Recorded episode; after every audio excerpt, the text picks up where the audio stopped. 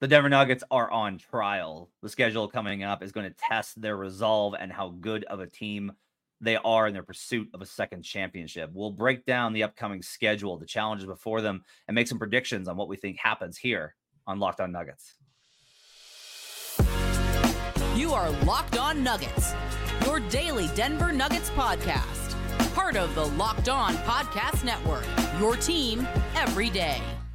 Welcome to Locked on Nuggets, your daily Denver Nuggets podcast, part of the Locked on Network, your team every day. Thanks for joining us and making us part of your day. Appreciate you guys being with us and being an everydayer, joining us Monday through Friday here on the show. We are available on all platforms. You can catch us on Apple Podcasts, Spotify, any podcast app, as well as on YouTube at youtube.com/LockedOnNuggets. The best way to support the show, give us a like, a subscribe, turn on notifications, and you can join lots of folks like Alec Gwynn hanging out with us in this chat section. Nadine Marcus is going off already in the comments as we were doing pre-show prep.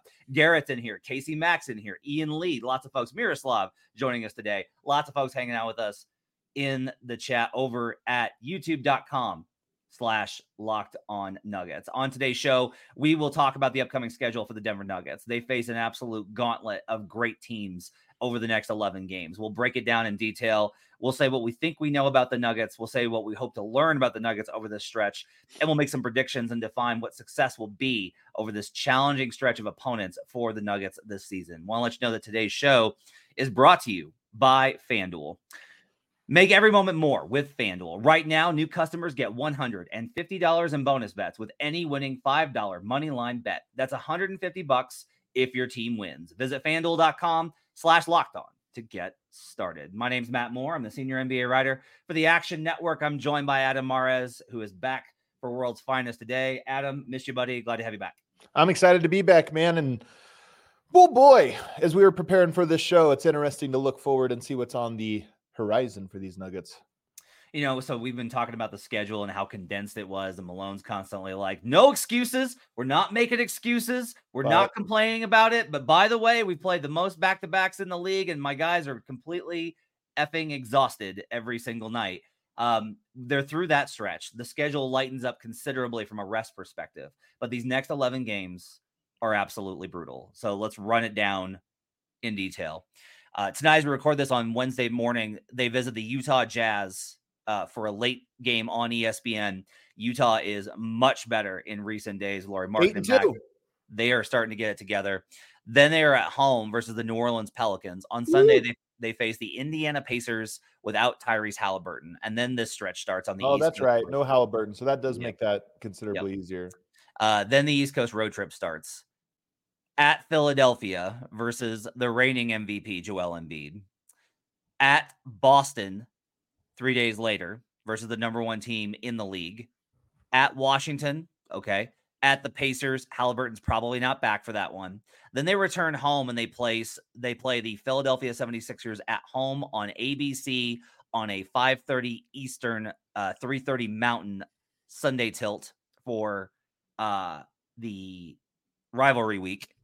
Then they are at home 2 days later for the Milwaukee Bucks. Then they travel to OKC for the final matchup this season, with OKC already having won. 2-3. No. Two. That's 2-1.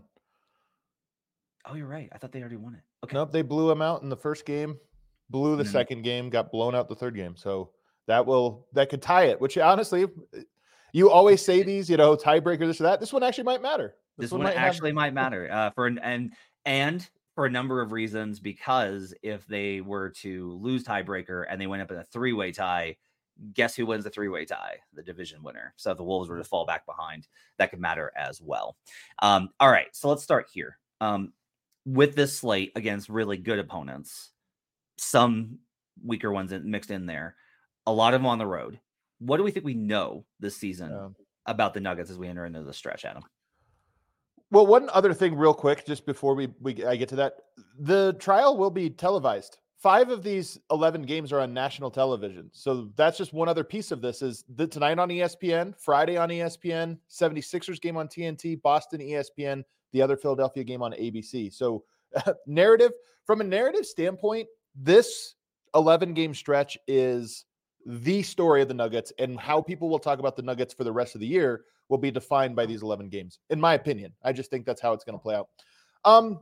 What we think we know, the starting five is as good as last year. The starting five is as good as the team that won the championship last year. And that will be put on trial. But I think that if there's something I feel most confident in, it's that. They're going to go up against the 76ers starting five. That's one of the best in the league. They're going to go up against a Boston Celtics starting five. That's one of the best in the league. They're going to go up against the Milwaukee Bucks closing five. That's one of the best in the league, at least offensively. So they're going to play. And then the New Orleans Pelicans, their starting five isn't good, but their closing five is. So they're going to go up against some of the best lineups in the NBA. But I think that they're ready for that challenge. And this is where it'll be very interesting to kind of learn as we see this, just how they stack up. But that's something I think we know. What's funny is we were pregame before the Pistons game on Sunday. I don't feel like the starters are as good as last year. I feel like it's close, but I felt like with some of the shooting, I've looked at some of the on the splits for when they were together and like some of the dynamics and like Aaron, had some struggles in the middle and all these types of things. And then we looked at the numbers. The Nuggets with the starting lineup this season are 15-4 overall, and these numbers are absolutely preposterous. They have a 130 offensive rating with the starting lineup and a 110 defensive rating. It's a 19.7 net. That's 6 points better than last year's unit per 100 possessions. So not only was I wrong that they're worse, they are considerably better than last year. So, but that'll again probably going to come down, because even if I think they are going to win some of these games, they're not going to have a plus 19 net against Boston, Philadelphia, Milwaukee. Right. So it'll come down even if they play well, likely. Yeah, I would agree with that. I think the biggest thing is that the starting lineup at its peak is as good. I think that's kind of my diagnosis is in all these key moments that we've kind of seen, they have delivered so routinely and so consistently and at such a high level. Now there's micro things we can kind of dice apart, stuff like, are they relying too much on the two-man game? Or is getting Michael Porter Jr. involved, all these micro things that we will discuss on the show, as we have discussed on the show and will continue to do, because that's the job of the show. But the big picture, I do agree with you that we know that the starters are as good, if not better than last year. What else you got? I think that there's no front court depth. I think that's something that we know. Now, does Zeke Naji turn it on? I mean, if he does, it's not because we saw it coming. But right now you have Jokic and Aaron Gordon, and behind them you have a lot of shakiness. Zeke and DeAndre, and not really a whole lot of other options. You go to Aaron Gordon at center, but you don't want to go to Aaron Gordon at center too much in the regular season. And all of these games we're talking about, you almost feel like they're all games, New Orleans, Philadelphia, they're all games you think you might want to do that, but you can't go to it every night. So that's going to be a storyline. If you get any kind of foul trouble to any of those guys, you're going to be relying on Embiid versus Zeke. Does anybody feel good about that right now? If you have to go to that, even Embiid versus DeAndre, do you feel good about that? Absolutely not. So there's no margin for error in that front court. What's funny is I actually don't worry as much about Embiid versus DeAndre in post-ups. He'll just pick and pop him to death. DeAndre will just give him space and the drop coverage, and he'll just hit that mid-range over him consistently. They were teammates, man. Embiid would love, if he sees DeAndre on the court, and he will, by the way. Embiid plays the staggered lineup where he's going to play half of his minutes in the game against Denver's bench. It's usually how it goes, at least. So he'll see it.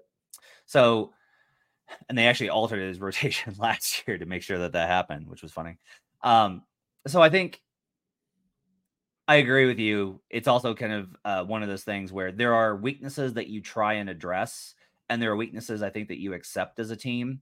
And, this is a good example. The Indiana Pacers, right, were so miserable defensively, and Rick Carlisle was just every game was basically having an existential crisis over how bad their point of attack defense was, and was just begging them. And then the Pacers just started to play a little bit of defense, and they've actually been pretty solid over the last 2 weeks, 10 games or so. And it's made a huge difference.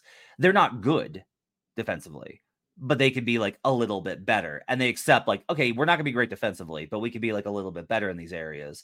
I do think that the great teams always have to kind of accept we're going to have weaknesses in some lineups and rotations. I think for Denver, instead of trying to solve this, because I think trying to solve it probably takes too much in terms of assets. Right. This is just like an acceptance. Like, hey, this is just part of the makeup. Like, their front court is not great in the non-Jokic minutes. Right. You're just going to have to try and survive that with three-point variance to a certain degree.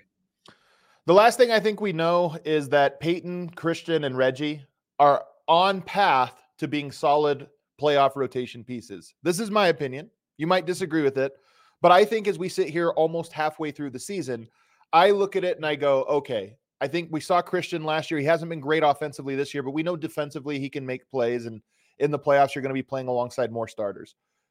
Peyton has looked like a guy that is ready to be a playoff rotation piece. And Reggie has been better than we all expected him to be, albeit you sometimes feel a little scary when he's out there because it gets feast or famine. But those guys feel like it. That goes on trial, though, over this 11-game stretch, because if they have one of those, oh, we just got outscored by 11 points in 5 minutes stretches, Denver's not winning. In fact, they might get blown out by some of these teams. So that goes on trial. I'm not saying I expect them to have a really frustrating game or two over the stretch, the bench.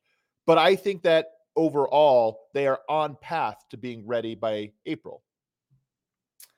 Those three, at least. I think they are.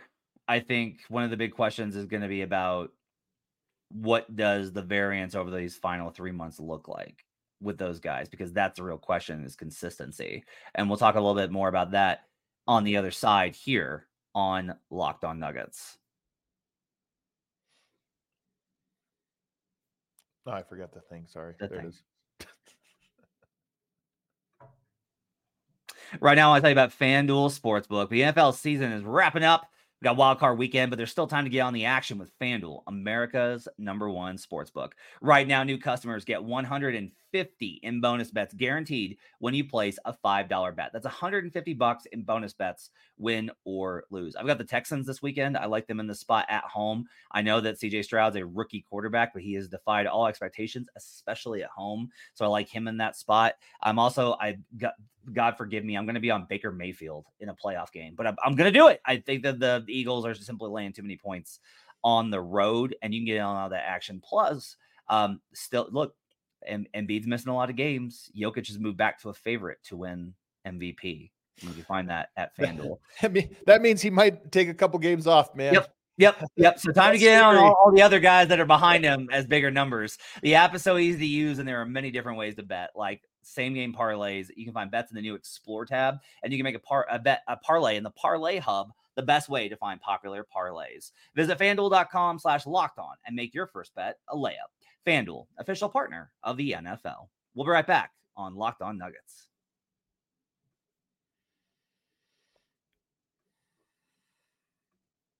Back here on Locked on Nuggets, thanks for joining us and making this part of your day. Locked on has launched the first ever national sports 24/7 streaming channel on YouTube. Locked on Sports Today is here for you 24/7, covering the top sports stories of the day with local experts of Locked on, plus our national shows like Locked on NBA that both Adam and I are on, covering every league. Go to Locked on Sports Today on YouTube and subscribe to the first ever national sports 24/7 streaming channel.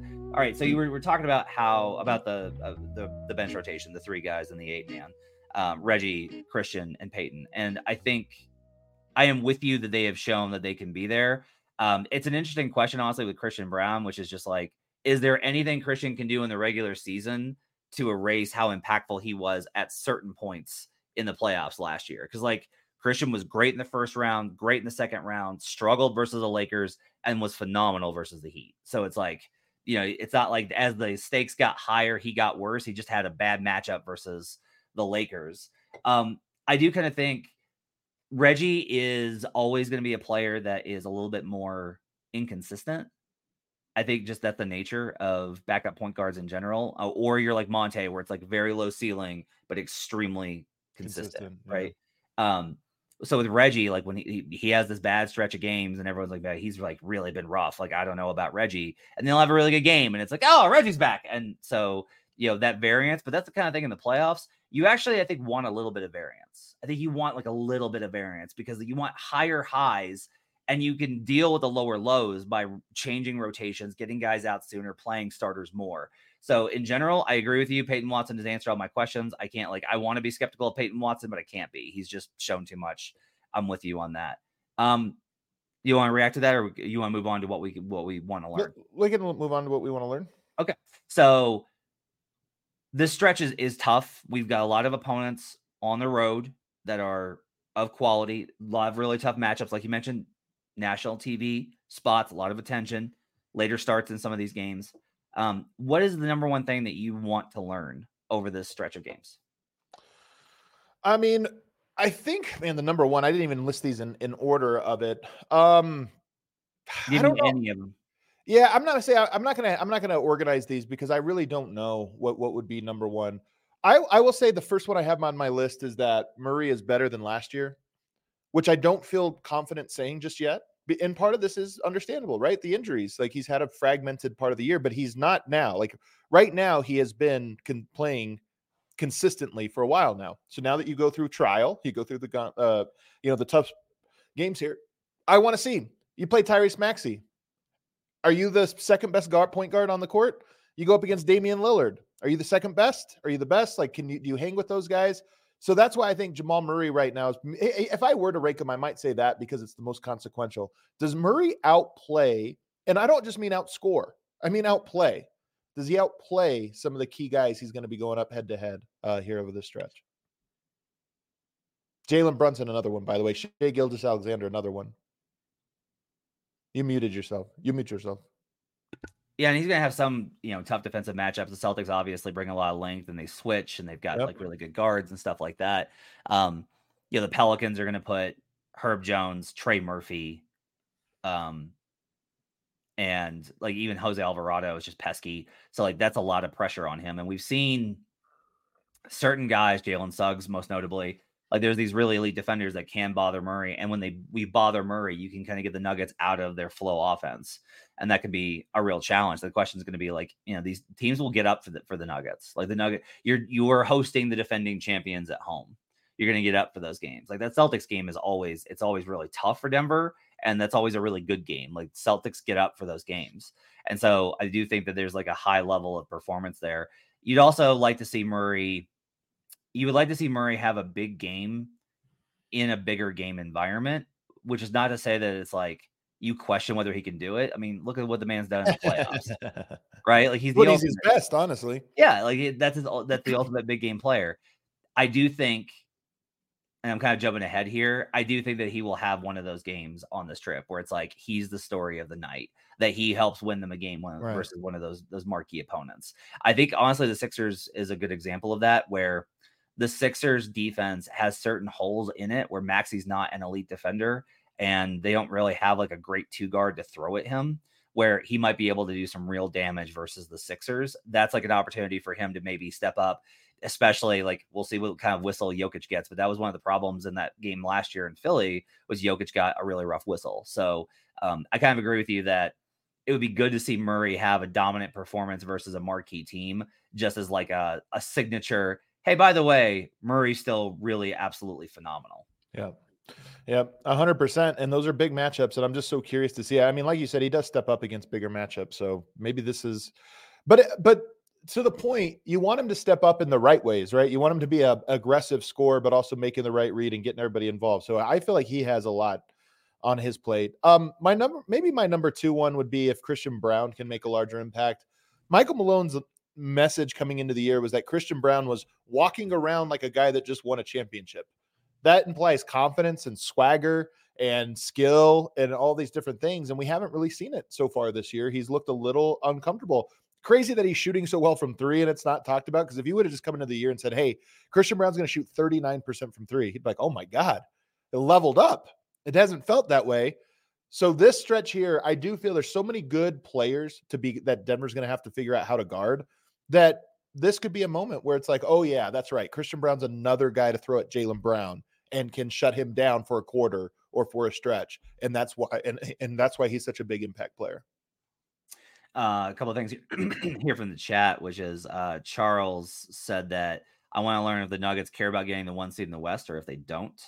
And Freddie says, remember last year when we beat the Celtics, Jaylen Brown said in the post-game interview, quote, they're lucky we don't play them again. So there's already underlying beef.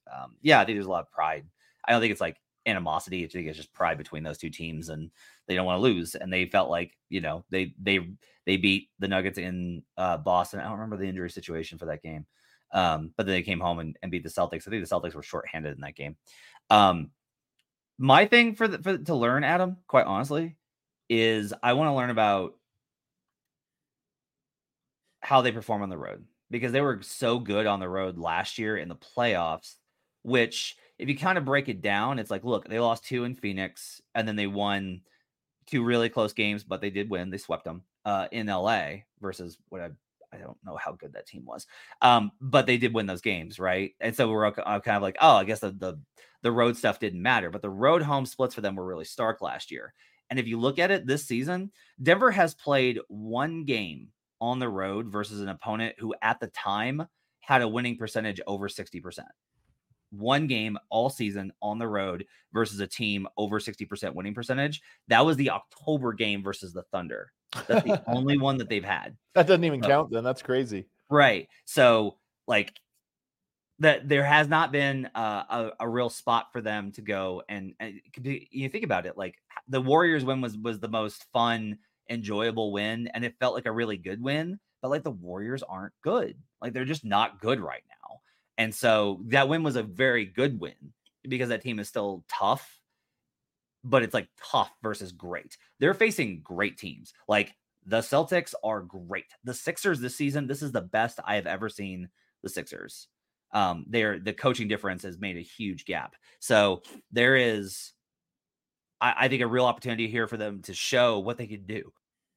Whoa, there it is. I got through it. I almost got through it. Up next. So hold up.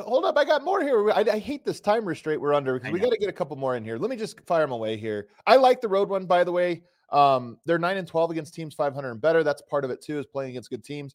But does Peyton's learning curve slow down? Think about where Peyton Watson was a month ago or 11 games ago to where he is now. He's just on this very noticeable increase.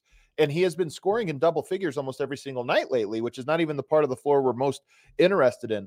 If you extrapolate that 11 more games, at the same rate, we're talking about a really good player. So does it slow down? Is it up and down? Is it not linear where he's good for a little bit, then bad? And it kind of goes like this was what you would expect. I think that's something we want to learn. And then the Michael Porter question. Does Denver find the right regular season balance between the two-man game and the ball is popping game? Those are two different games. When they're at their best, those two things kind of fit together and it's this nice dance. But they're going to need both, in my opinion, over the stretch. And so that's another thing I'm on trial. It's another question we're going to have to answer before we get the verdict of this team. It's great because on the one hand, we're like, Jamal Murray needs to have some really big games. Also, Jamal Murray needs to make sure that he's not dominating the offense so much that he gets away from it. This is why I was very clear to say with Murray, though, big games doesn't necessarily mean 40 points or whatever. It's like a big game just means he dominates. And he had some of these very early in the year when he was only scoring 18, 16 a game. It was like, but he's dominating because he's just carving the defense up. And so it is a blend. Up next, we'll talk about, all right, there's this stretch coming up. What do we expect from the Nuggets? What do we predict for the Nuggets? We'll talk about what we think they come out of this 11-game stretch on the other side here on Locked on Nuggets. I want to let you know that today's show is brought to you by BetterHelp. One of the things that was really helpful for me in therapy was I had a really hard time. I would want things from other people and expect them from other people, but I never communicated them. And I wasn't able to I didn't feel confident enough in myself or like myself enough, honestly, to ask for help from other people, to ask people for what I needed. And learning those types of things, like those little things, can really help change not only like how you feel, but your relationships with other people. It'll help you in life. It'll help you with work. It'll help you with family. That's what therapy really can do for you. If you're thinking of starting therapy, give BetterHelp a try. It's entirely online, designed to be convenient, flexible, and suited to your schedule. Just fill out a brief questionnaire to get matched with a licensed therapist and switch therapists at any time for no additional charge. Celebrate the progress you've already made. Visit BetterHelp.com/LockedOnNBA today to get 10% off your first month. That's BetterHelp, HELP.com/LockedOnNBA. We'll be right back on Locked on Nuggets.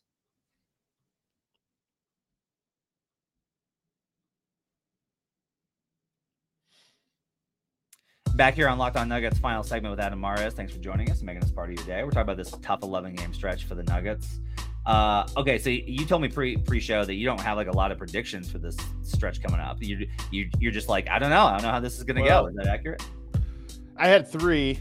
I have three predictions. I think Murray looks great during the stretch. I think he plays really good basketball.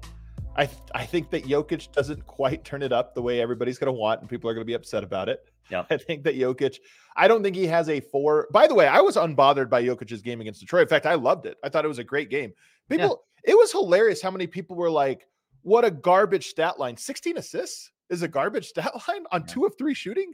Yeah.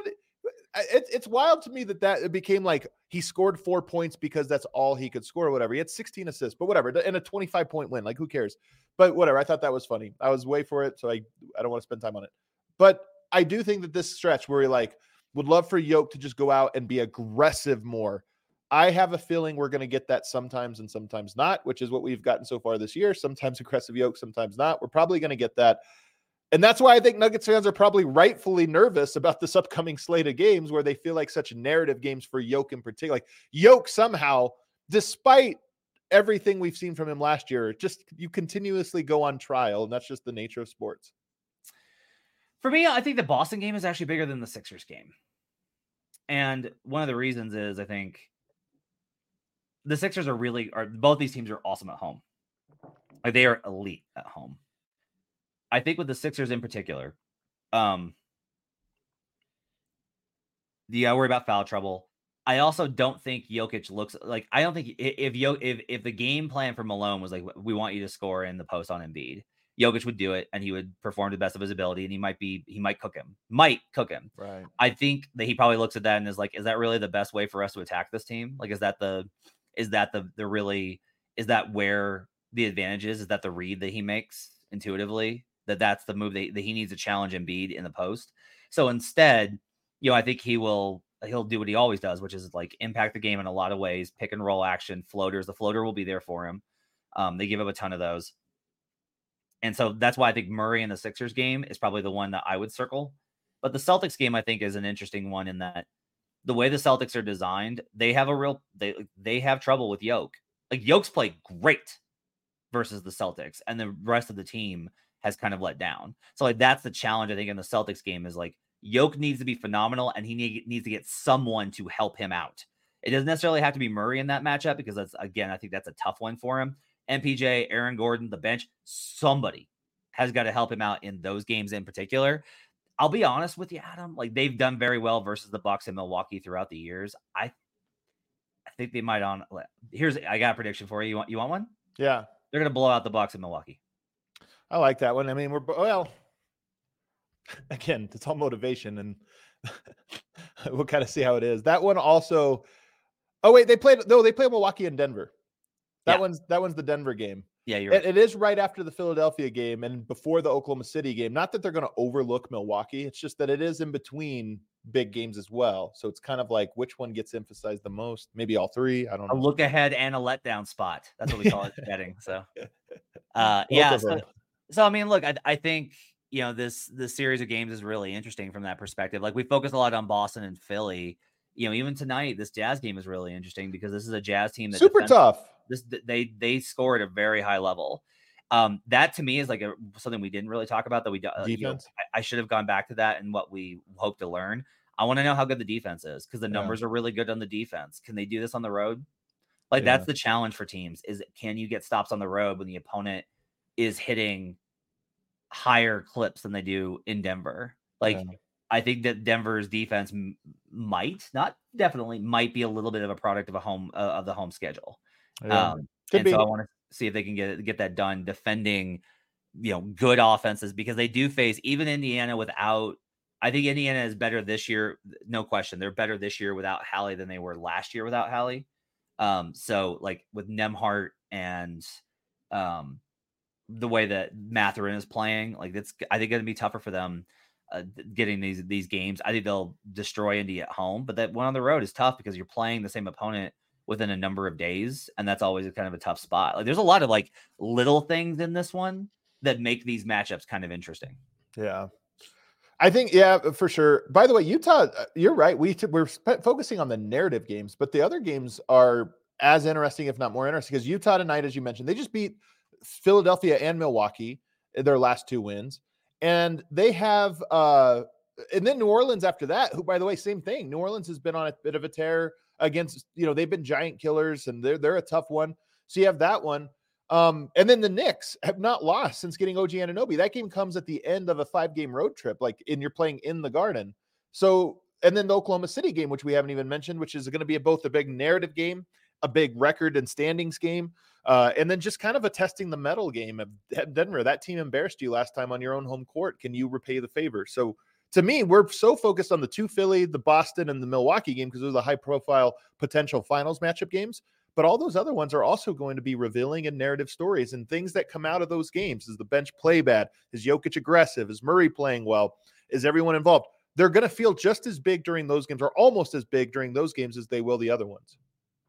I would agree. The Knicks game in particular, I'll tell you, like, I'm going to go ahead and, like, I'll call that one a loss right now.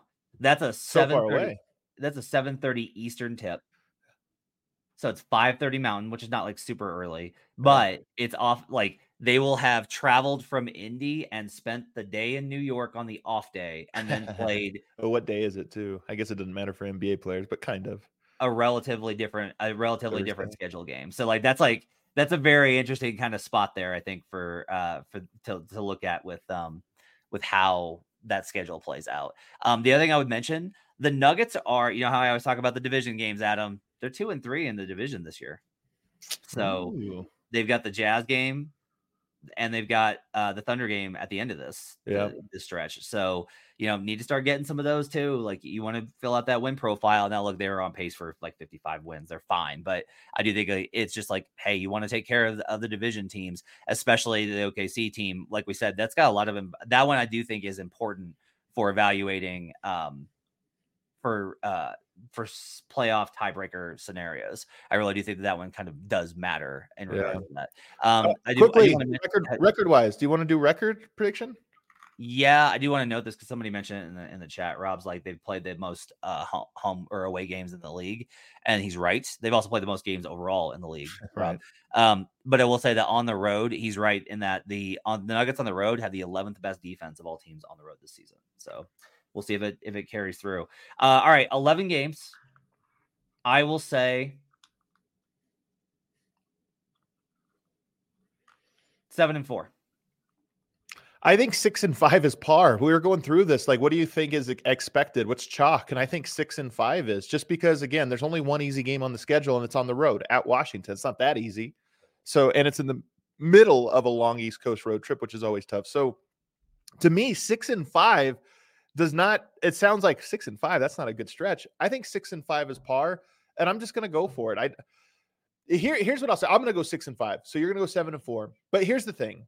If Denver goes 5-6 or worse over the stretch, it is going to paint a narrative both for the MVP conversation and for, which I'm not sure Jokic cares about, but I know Nuggets fans really care about, and also just the Nuggets' chances of getting a top seed and people picking them going to playoffs, which, again, doesn't mean anything other than it will be annoying for Nuggets fans to have to go into a title defense playoff run and everyone saying, yeah, but.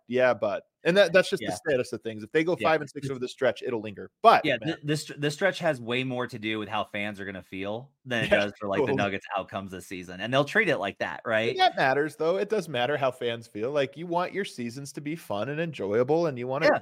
I think it's totally fair for that.